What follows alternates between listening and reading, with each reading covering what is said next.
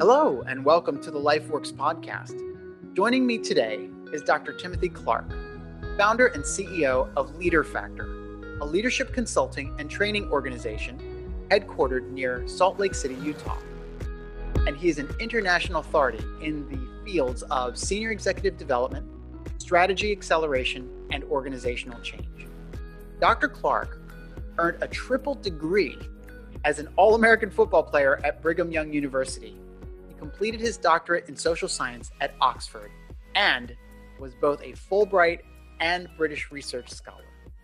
Dr. Clark is the author of five books on leadership, including his newest release, The Four Stages of Psychological Safety Defining the Path to Inclusion and Innovation.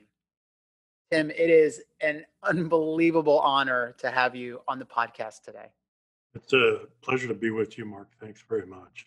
I want to jump right into your latest book and um, and and what it is and what what its basic outline is. What is the four stages of psychological safety?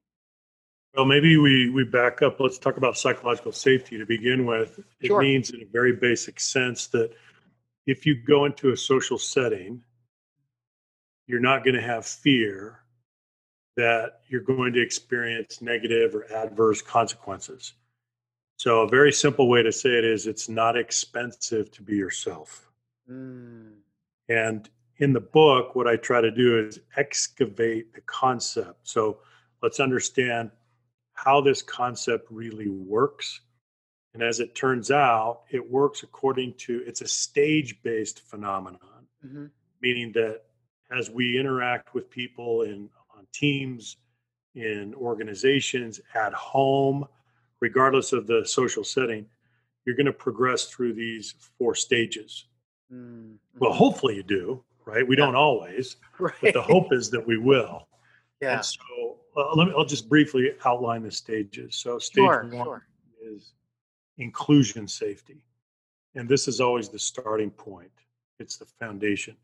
Inclusion safety means that you go into a social setting, a team, an organization, wherever, you feel included, you feel accepted, you feel a sense of belonging. Mm-hmm. And this is always where we start because this is the first natural human need. This is what we this the instinct is that's what we want first. So there's a sequence to it. Mm-hmm. After that, we move to stage 2 which is learner safety. Learner safety means we can engage in the learning process, ask questions, give and receive feedback experiment, make mistakes. And we're not going to be punished or marginalized or embarrassed in that process. So we're, we, we, we feel safe to, to learn and do the things that learning entails. Then we move to the third stage, which is contributor safety. And again, we're following this natural sequence. Once we learn, the next natural human instinct is to use what we learn, to apply what we learn we want to make a difference. So, stage three is that contributor safety means that we feel safe to contribute as a full fledged member of the team and that we're, again, we're going to be safe in that process. Mm-hmm. That we can make a difference. We can use all of our acquired knowledge, skills, abilities, experience, right? Yeah. Okay, then we go to stage four. And this is where it gets perhaps most fascinating of all. Stage four is what we call challenger safety. Challenger safety means that we can challenge the status quo, again, without jeopardizing our personal standing or reputation. Now, so I want you to, to think that we've, to, to realize that as we've moved through these four stages, mm-hmm. we're following the natural sequence of human needs, but we're also climbing a ladder of vulnerability. So mm. by the time you get to stage four, challenger safety, you are at the highest point of personal risk, exposure, and potential for loss. So your vulnerability is at the at the top rung of that ladder. Wow. And so therefore your psychological safety has to be at the highest level to protect you in that act of vulnerability to challenge the status quo. If you don't have it, you're not going to do it. right? Wow, yeah. Okay, so that's kind of a brief outline of how the stages work. And that, where did that come from? It came from both quantitative and qualitative research. Yeah. So, for example, in one of our surveys at the very beginning, we said, so as far as we can see, when people interact in, on teams in social settings, what do they do? They do four main things they connect, mm-hmm. they learn, they contribute, and they challenge. Which one do you do first? and overwhelmingly people said well we want to we want to connect first we right. want that sense of belonging first so it's through that empirical research that we were able to discover the sequence of the stages right inclusion learner contributor challenger mm. you, know, you know one of the things that really strikes me about your work aligns very well or or or, or analogous in an analogous fashion to uh, Maslow, to mm-hmm. Maslow's hierarchy. Was that was that an influence eh, of, of your work at all? Yeah, absolutely. So we did a complete literature review mm. of of need based models, and and as you know, in the 40s, Maslow said, as soon as the survival needs are met, mm. the next stage he called it, we're going to seek belongingness needs. Mm-hmm. We're going to seek to satisfy those belongingness needs. So, yes, um, so we took into consideration uh, his model. We looked at um, the great psycho- psychologist uh, Carl Rogers. We looked mm-hmm. at uh, um, social psychologist Herbert Simon from Carnegie Mellon. We we did we did a complete literature review to understand to to inform us, and then we we used that and we looked at that and then we looked at our empirical data and we tried to make sense of it because what are we doing? We're in the pattern recognition business. Yeah. We're trying to understand the dominant pattern. And so the four stages represents that pattern. Mm. In your in your book, you you discussed several companies um, that that failed to innovate. Um, tell us a little bit about some some of those companies, some of those now defunct companies, and and where where they may have gone wrong. Sure. So if t- take any company that has died. So it, it could be Toys R Us or Blockbuster or Palmer. I mean, it goes on and on and on. But the common pattern, if you do a post-mortem analysis of failure, the common pattern is that the organization stopped adapting to its competitive environment. Mm-hmm. But the question is why?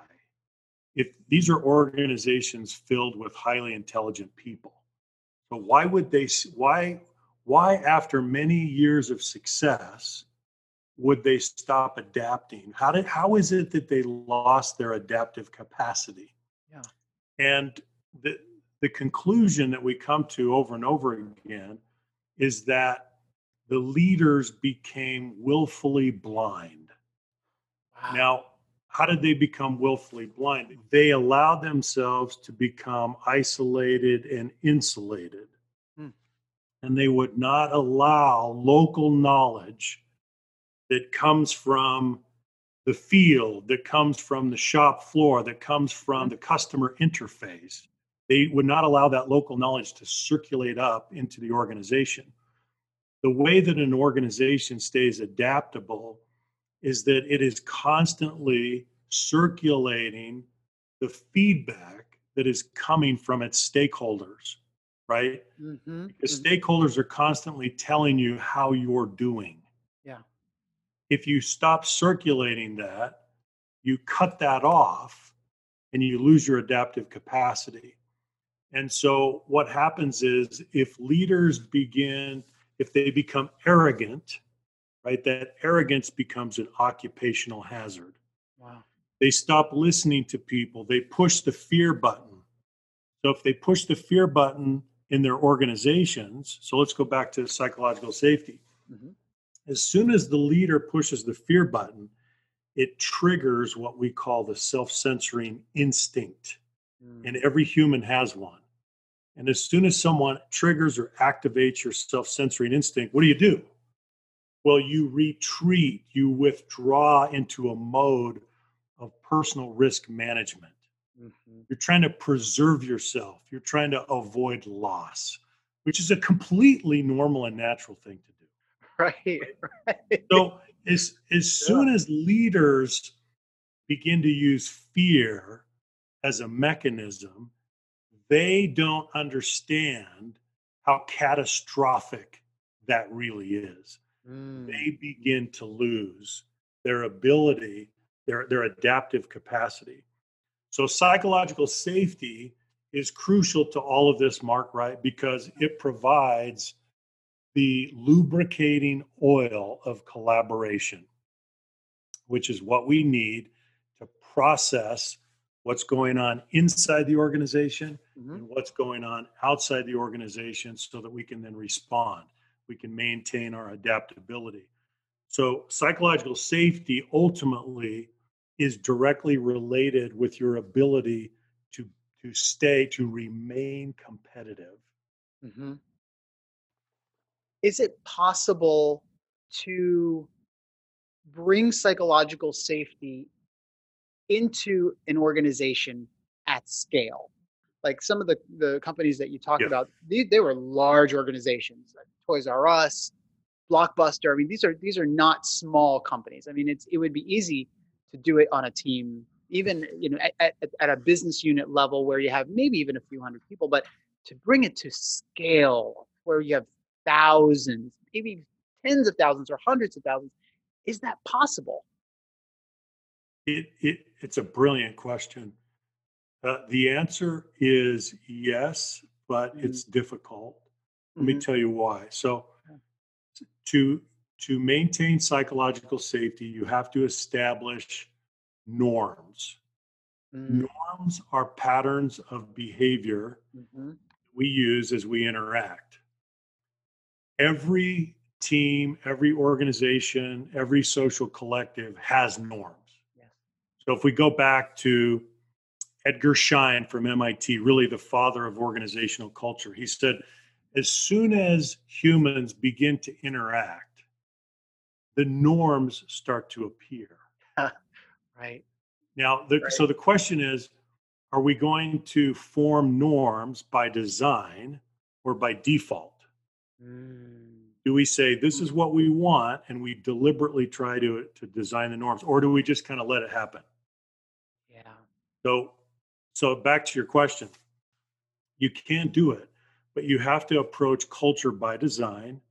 You have to be deliberate in identifying, modeling, and reinforcing the norms that you want. Mm-hmm. And then those norms can spread out. Those norms are scalable, but they can only be scalable. So, first of all, they have to be identifiable and they have to be clear. Okay, mm-hmm. that's that's the starting point. Right. But then leaders have to do two things. They have to model those norms mm-hmm. and reinforce those norms with accountability. If one of those two things doesn't happen, it'll never happen. Wow. So you have to model and you have to hold people accountable to those. Mm. And there's nothing that can compensate if you don't do those two things. Mm-hmm. So, for example, culture exists at several levels, right? We have, of course, enterprise level culture, we have subcultures, we have microcultures at the level of a team. That's right. Yeah. Well, if you take 10 teams, those teams each will they'll be they'll be different in, in terms of their cultural patterns. Right. And those cultural patterns, more than anything else, will reflect the leader. Mm. And so, what if you have 10 teams? Uh, seven are following the norms that you've established for the entire organization, mm-hmm. but three are not. So you're going to start to see this distribution, and you're going to see some teams that that have a microculture that is not living up to what to the aspirations of the organization right mm-hmm. So you can see it is it possible yes it's possible You've got to have clarity from the top about what we stand for and how we're going to work together.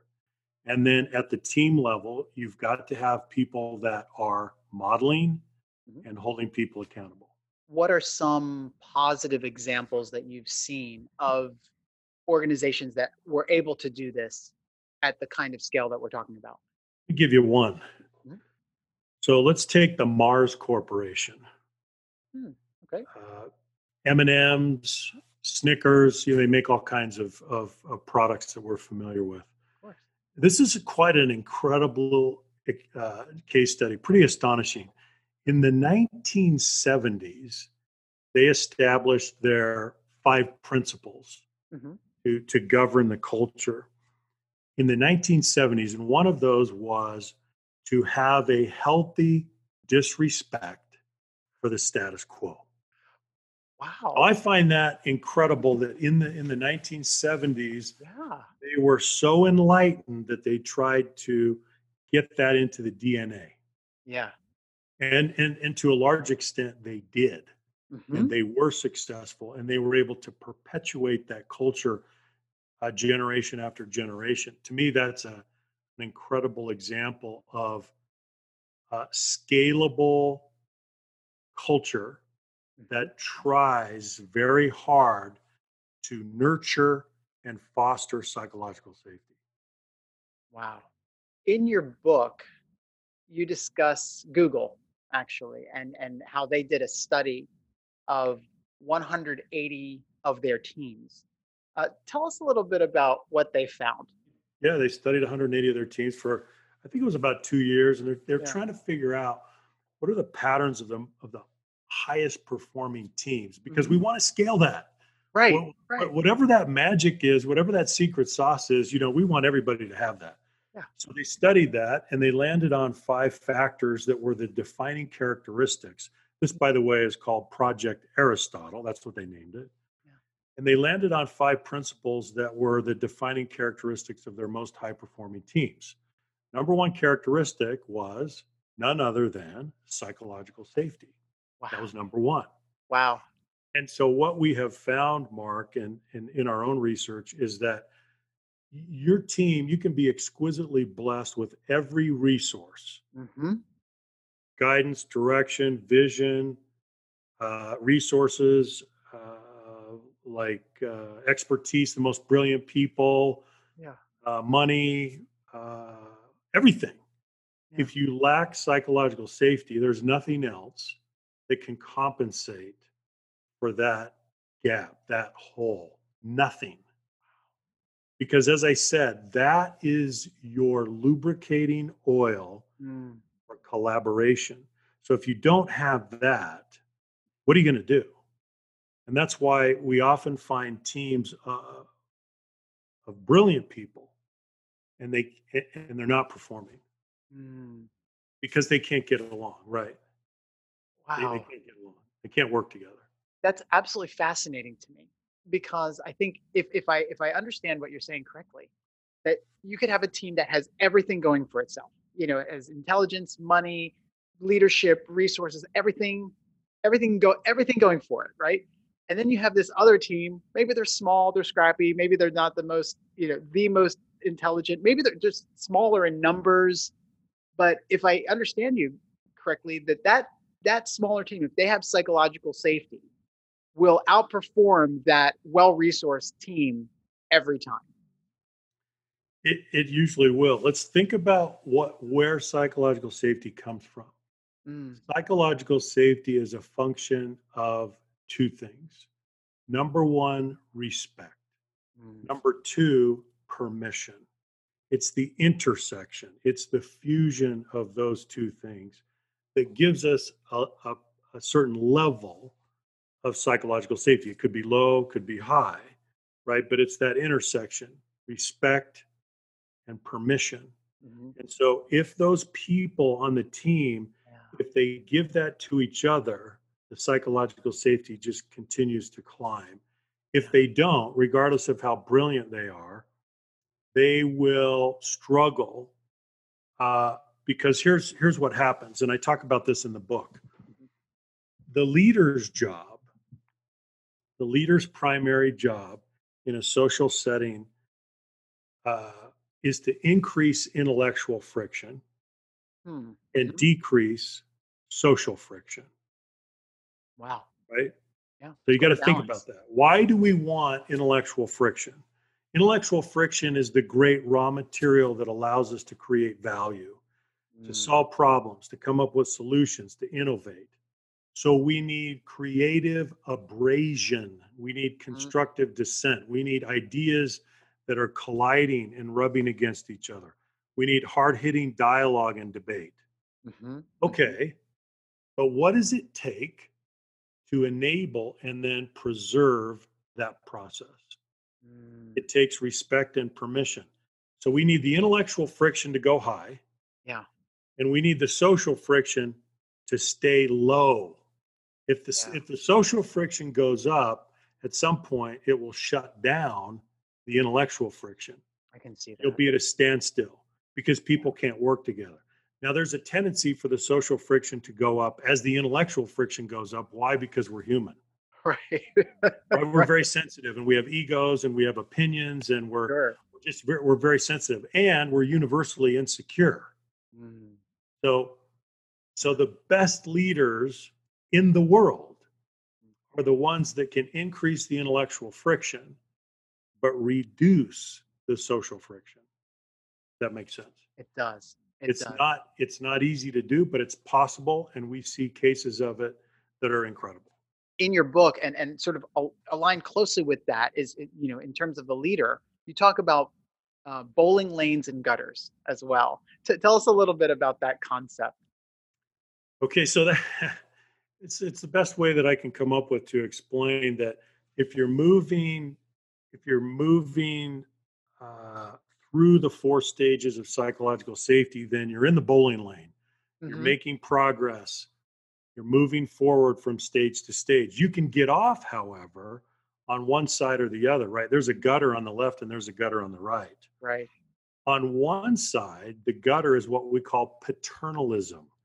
Mm. Paternalism is a combination of high respect, generally, but low permission.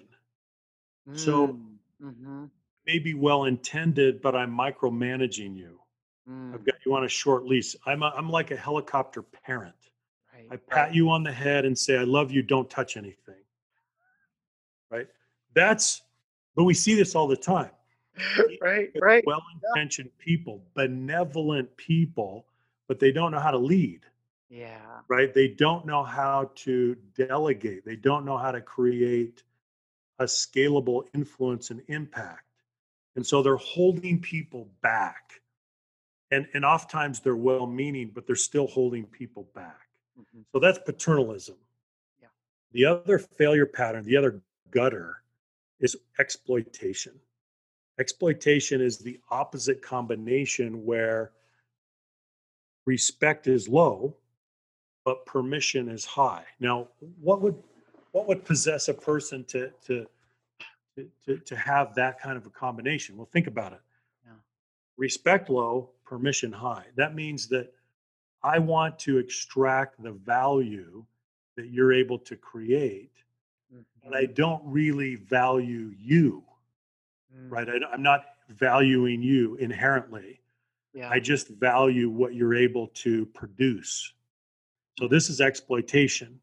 And unfortunately, in many organizations, we have actually normalized patterns of exploitation. For example, I'll give you some common ones bullying, mm-hmm. public shaming, harassment, manipulation. These are all very common forms of exploitation wow. that in many organizations have become normalized. But the great thing about this, Mark, is that particularly with as the as the millennials flood into the workforce is that they're saying, hang on a second, time out, wait a second. I've come to this organization. I'm excited. I'm here to grow and develop and make a difference and make a contribution. They assume psychological safety as a term of employment. In other words, they wow. expect it. Wow. And this is a beautiful thing because mm-hmm. when they don't see it, or feel it or experience it, they're calling time out. They're saying, "Hang on a second, what is this? What's going on?" and if if they can't find psychological safety, they're just saying adios. Mm-hmm. Your most talented people in an environment of low psychological safety, you're going to bleed them out. Mm. They're not going to stay. And yeah. so there are two forces at work in organizations across the world that are exploding uh, the the the interest in psychological safety. One is the moral force, mm-hmm. which is which is a reaction against social injustice, which is saying inclusion safety, which is just stage one, mm-hmm. is a human right. Yeah. It's not earned, it's owed. So where is it? Because we all are entitled to it. Because just uh, by virtue of the fact that we're human. So that's the moral force. Mm-hmm. The other force at work is the competitive force. And the mm. competitive force is a response to market turbulence, which says it's more difficult than ever to remain competitive. I need we need to innovate.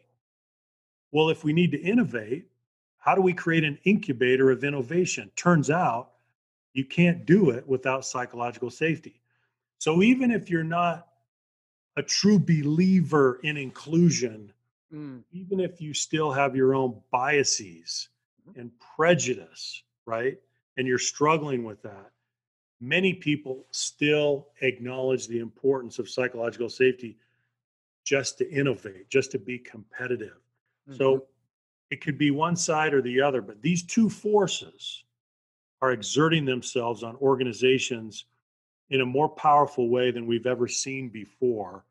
And that's what's exciting because as we look into the future, there's the real possibility that we can create much healthier, vibrant, dynamic, uh, happy mm-hmm. organizations.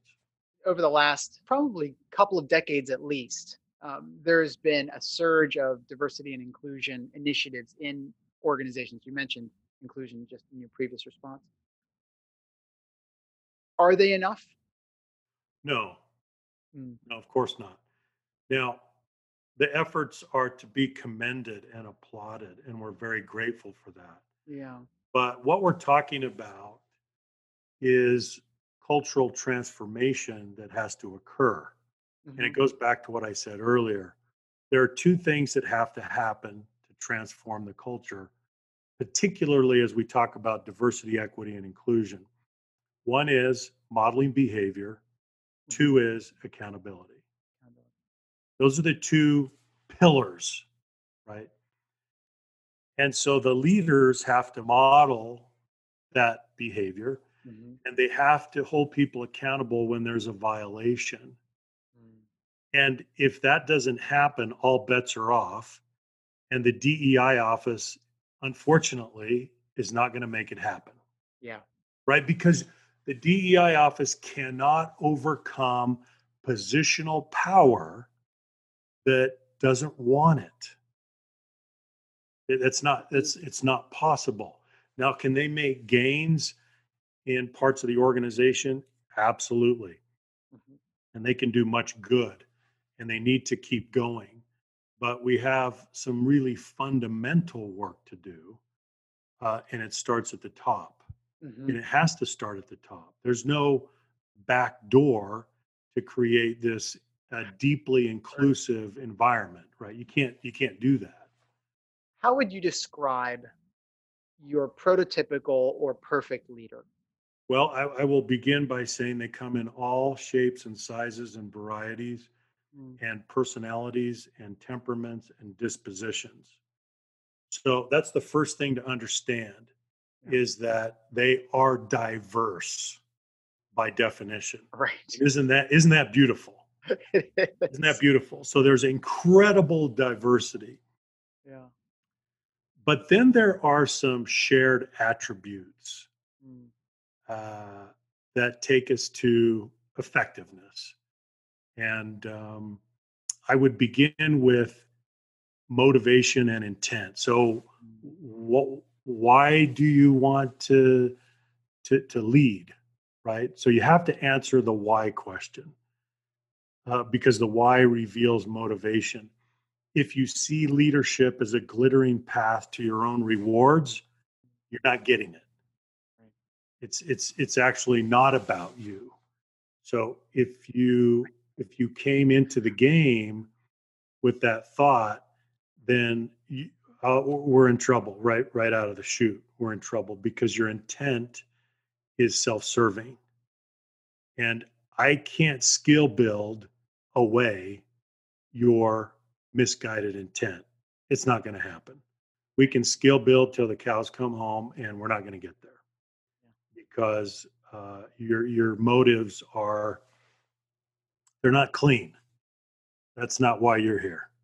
So um, that's that's but that's where we always begin, and then after that, it's um, there there are there are common attributes that I think are very important.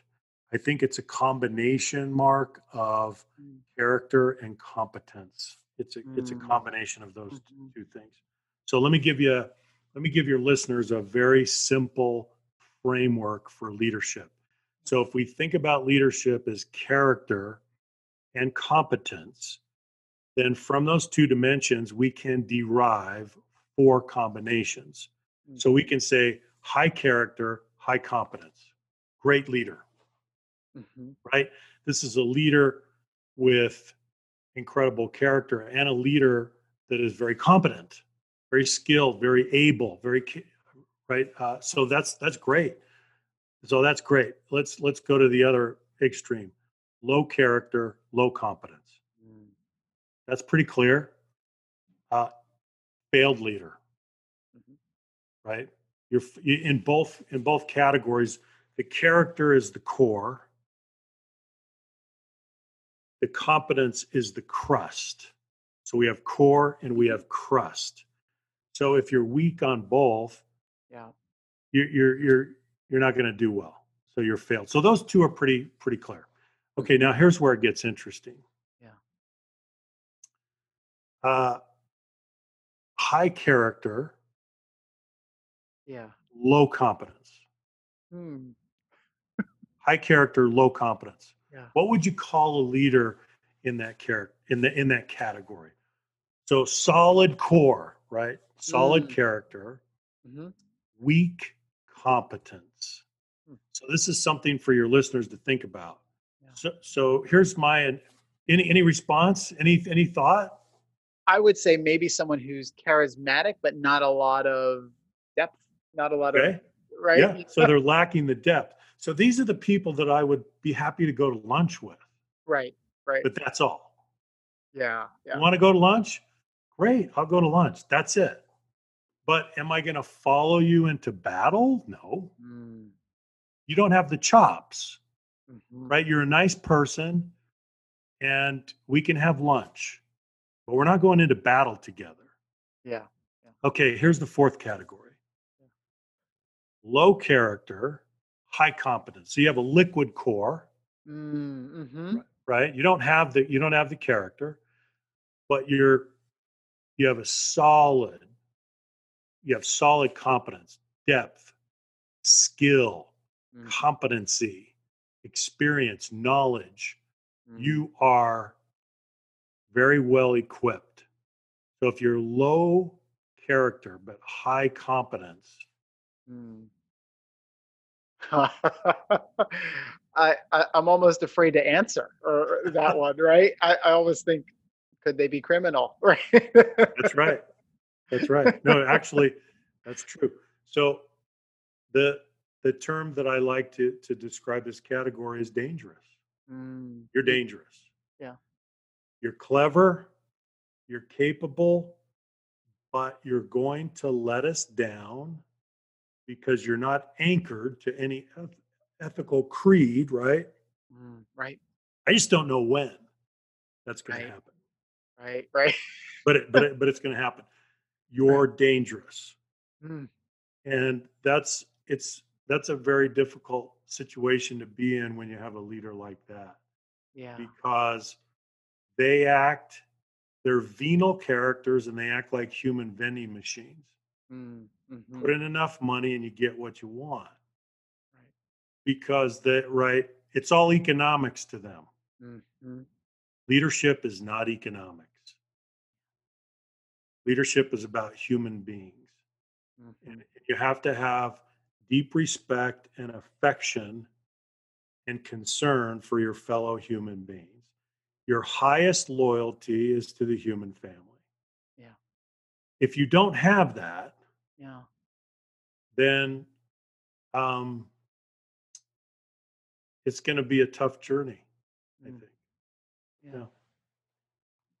I, I love I love the framework, the, the, the simplicity of that framework, the character and competence uh, combinations. I think is just an absolutely brilliant. Um, uh, it's a brilliant way of outlining what leadership is, right? And I think it accommodates for the varying styles of people because you know, as as you said astutely a moment ago, you know, leaders are diverse, right?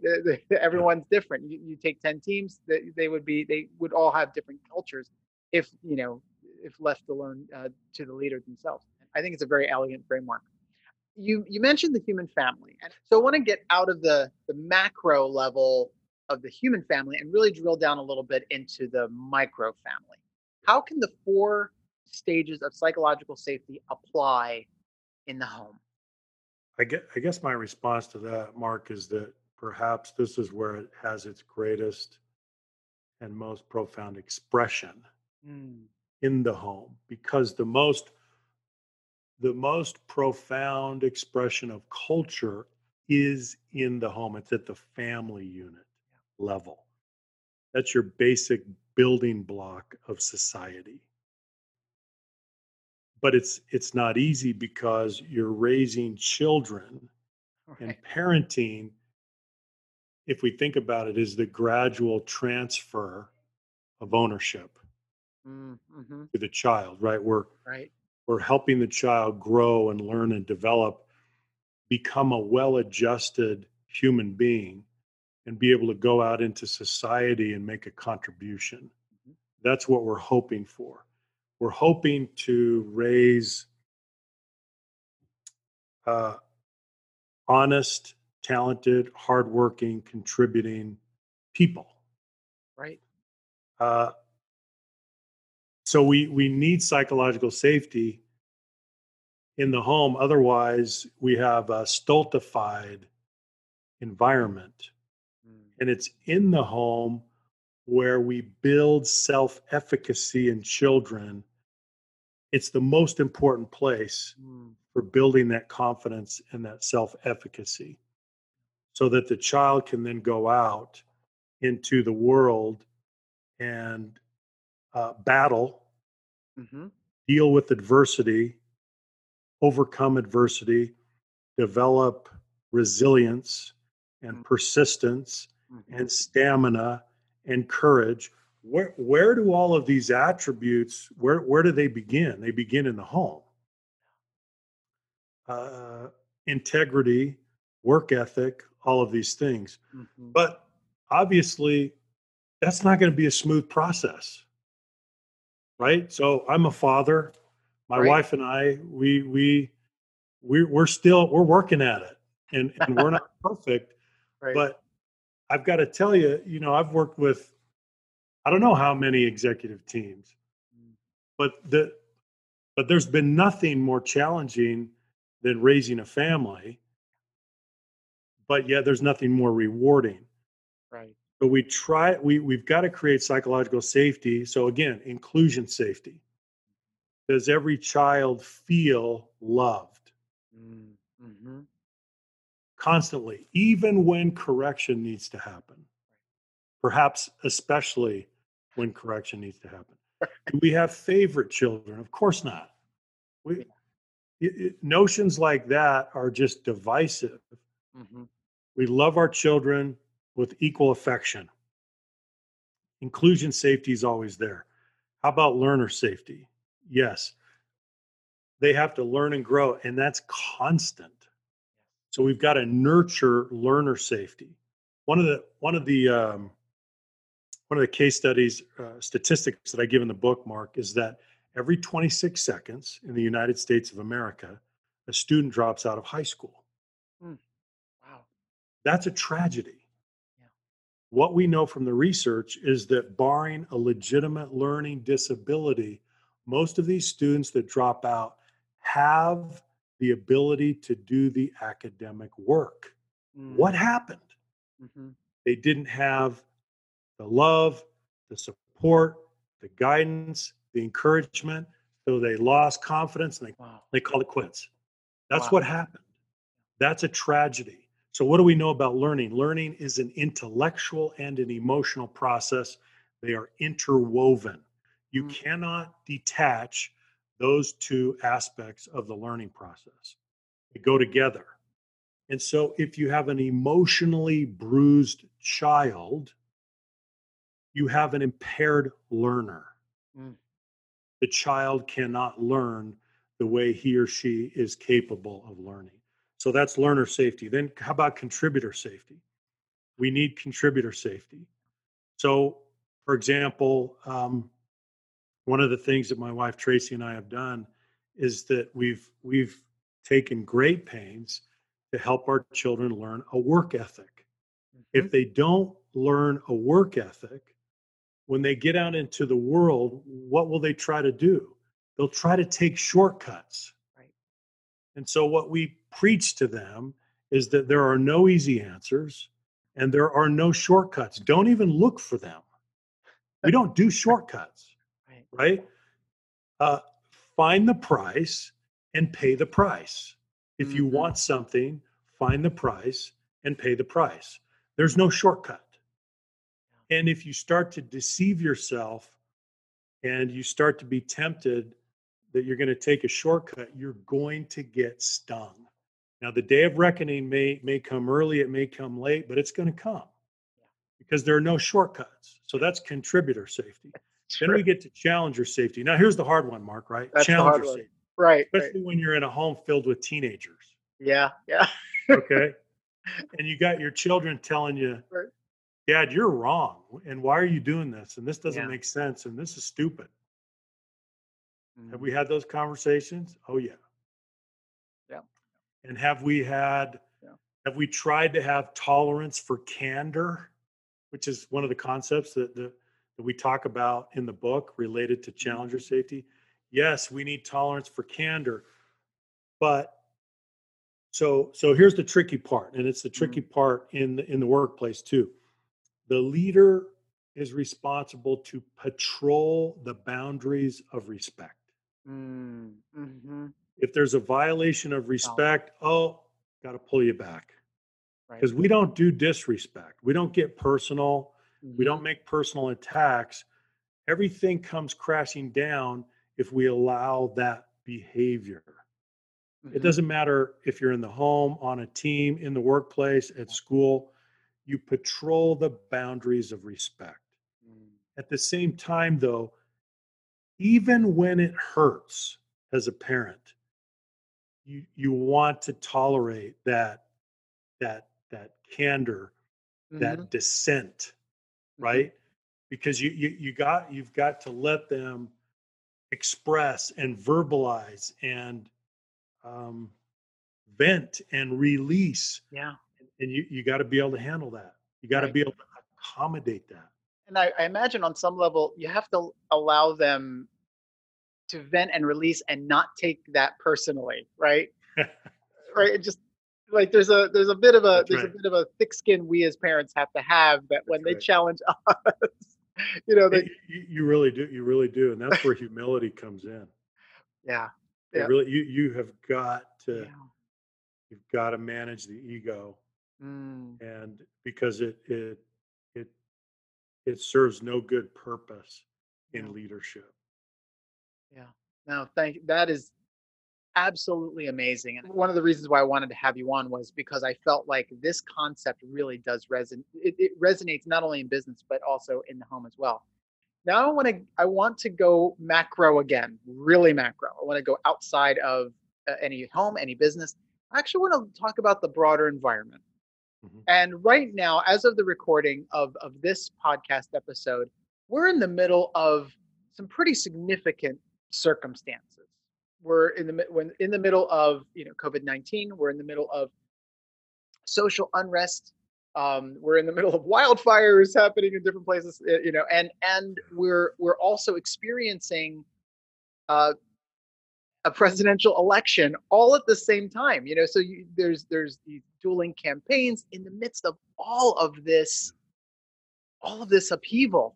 Um, what I, I'm really curious through the filter of psychological safety, just some of your observations about about the the the and, and I know you'll probably have to be careful about the current you know administration, yeah. just kind of like some of the things that are happening in sort of broad brushstrokes. I'm just really curious sure. what you think about all these things that are happening.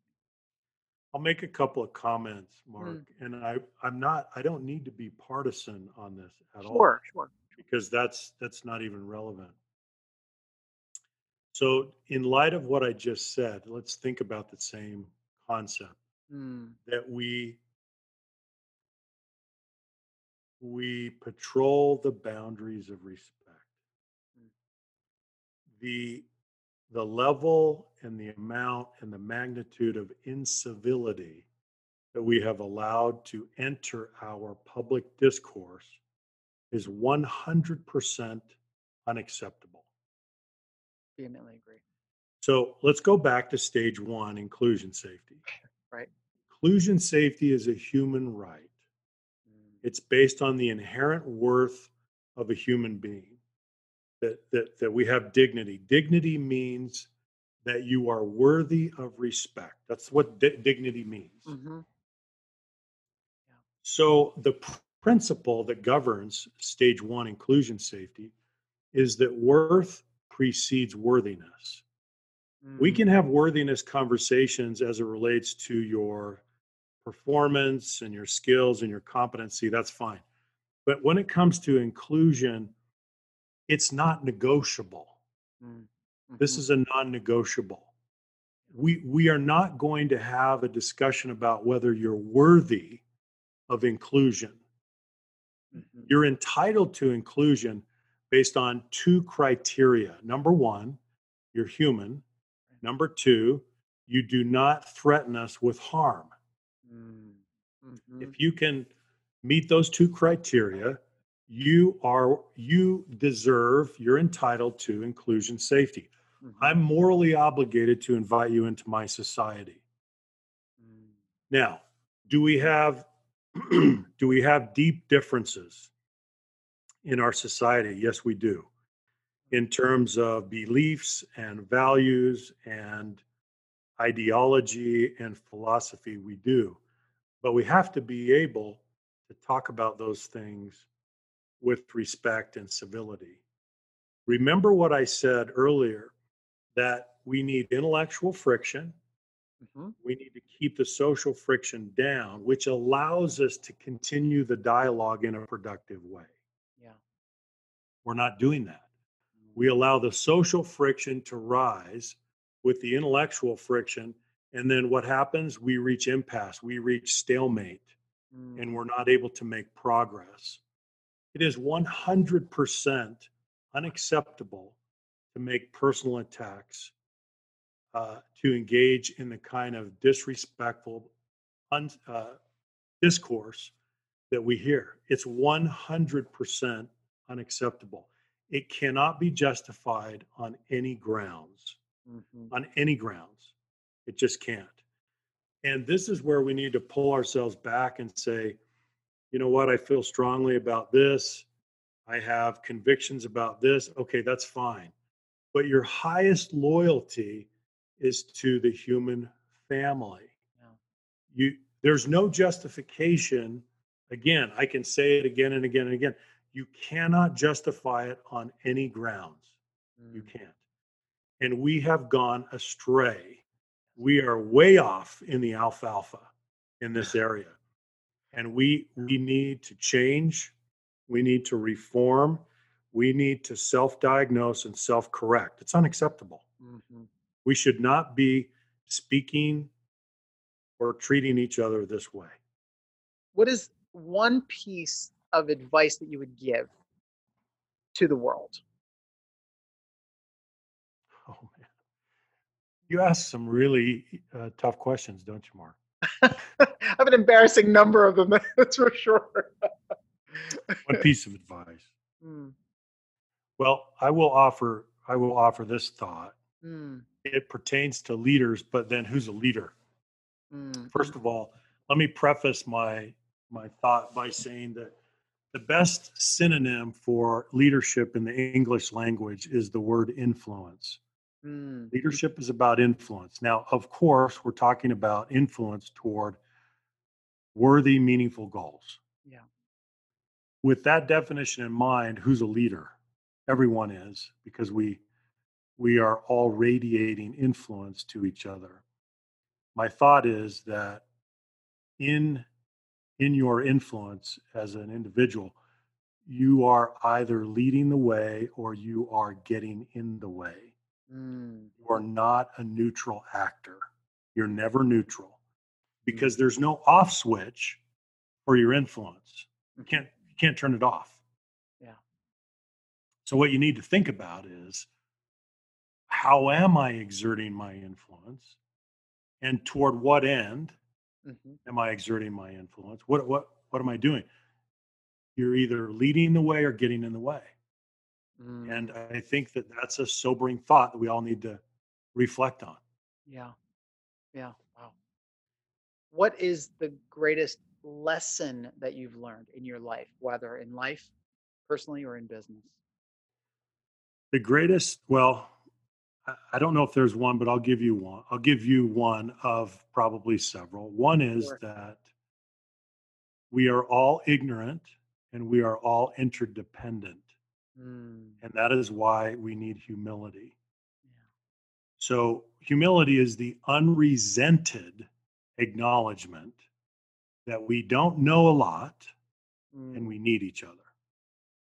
So that's one one lesson that I have learned uh, because in my own journey, I have, I still have a lot to learn and a lot to change and a lot to improve, which I'm very happy to say. Yeah, yeah. What What do you want most for your life? I want to. So here's my definition of success: mm, mm-hmm. to be able to allocate my scarce resources, yeah. my time, my energy, my attention, and my and my money and my health, really, there's five. Sure. I want to be able to allocate those scarce resources based on my values and my goals. Mm. If I can do that, then I will be able to look back with some peace and some some solace, some satisfaction on the way that I have lived my life. Yeah. That's beautiful. If I misallocate mm. those scarce resources, toward things that I really don't believe in, then that's going to that's going to create regret for me. I don't mm-hmm. want to do that. Mm-hmm. So at this point, I want to open it up for you to share any final thoughts that you have with me and with uh, my listenership. Is there anything that I haven't asked you that you think would be helpful for us to know? I'll, I'll leave you one parting thought, maybe, Mark, mm-hmm. and that is, and for your listeners, yeah. and that is to approach leadership to lead as if you have no power. Mm. I think increasingly we need to think about leadership yeah. as uh, divorced from title, position, or authority. Mm. So let's clear the decks of those artifacts which organizations give us. Right. And let's not worry about those things. Mm. Uh, let's be agnostic to those things. And then we can see much more clearly both what leadership is and how we're doing. So I think that helps us have a much cleaner mirror that we can hold up and that can that can help us in our in our journeys. Yeah. Yeah. This has been an absolutely amazing interview, Tim. I, am I'm, I'm so grateful for your time, for the insights and wisdom that you shared. I, I, I can't wait to share this with other people. Um, it, it you, what you shared I, needs to be heard by everyone. Honestly, every human being on the planet needs to hear what what you have to um, what you have to say. Uh, where can people find you online? Sure. Well, uh, our website is leaderfactor.com. And for your listeners, feel free to follow me on Twitter, Timothy R. Clark, or LinkedIn, Timothy R. Clark. Um, love to hear from you. And uh, yes, yeah, so certainly reach out if you'd like to. Thank you. And and and to everyone watching and listening, please follow Tim. It, it, go to his website. He's got some amazing resources there. Really dig into his work. I can tell you, in, in my humble opinion, I feel like he's the he's the Stephen Covey of this generation. So, um, Tim, thank you so much for for being being with me today. Thanks, Mark. It's a pleasure. If you enjoyed this podcast, please subscribe and leave a rating. Or sign up for my free updates at my website, markabotros.com, and you'll never miss a post. If this was really helpful to you, the highest compliment you can pay is to share it with someone else. Or feel free to connect with me on social media. I would love to hear from you.